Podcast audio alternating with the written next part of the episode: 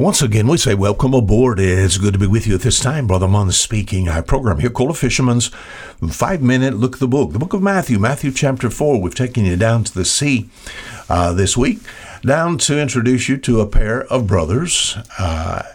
We think about Andrew, verse 18, Matthew chapter 4. Andrew and his brother Peter, and they're casting a net into the sea. And then in verse 21, and going on from thence, he saw the two brothers, James, the son of Zebedee, and John, his brother, in a ship. All right, Andrew and Peter, James and John. What's Jesus walking the shores of the Sea of Galilee for? Now, that's a bit unusual. The Lord's beginning his earthly ministry, and what he's going to need now is an unusual group of people to be able to represent himself. He's needing preachers. He needs the disciples. Those will be witness of his power. And what is he doing down to the Sea of Galilee? Such a common place with some common people. And yet we have him here.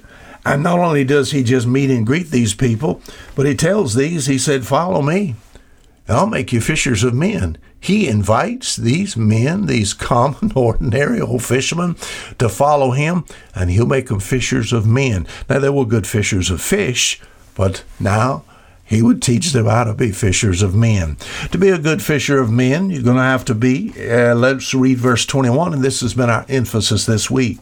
It says, and going on from thence, he saw other two brethren, James, the son of Zebedee, and John, his brother, in a ship with Zebedee, their father.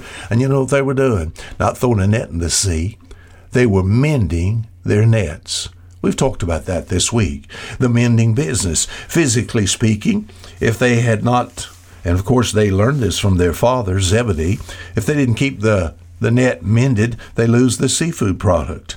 Then they lose finances. Then they lose their equipment, because a little hole just gets bigger and bigger. They wind up being losers if they do not mend their nets. Now, so with me and you. Now, as far as our life is concerned, if we were to ask the Holy Spirit, please hang us up before the Lord. What do we look like? We're to be fishing for men, also, amen. Now our net, we think about the gospel, nothing wrong with that net. But as we represent this gospel, sometimes, we find there's holes in our lives, and mine needs to be attended to. And the Spirit of God needs to remind us, hey, God's not going to use this situation. You're going to wind up losing. Souls are going to slip through your hands. You're going to wind up, as far as the judgment seat of Christ is concerned, few rewards. You're going to wind up losing your health, holes. We need to be mended. Let me mention a couple more very important ones. Why the mending business? Why the mending business? If a fisherman did not do this constantly, what he would do is lose his reputation. Fishermen knew one another.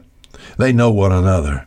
You can go down to the docks at any harbor anywhere in the world where there are numerous boats, and fishermen know one another. They know the ones who have good vessels and good equipment.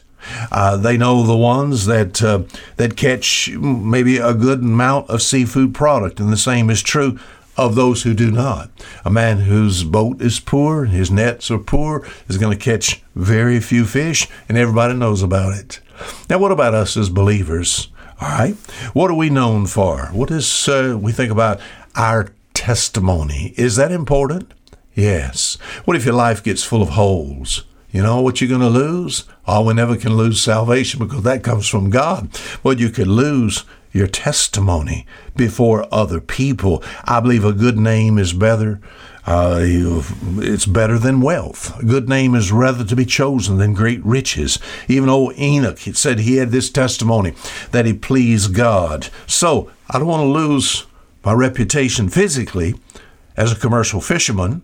I've tried not to do that in the past, but more so testimony for God as far as being a child of God. What do I need to do?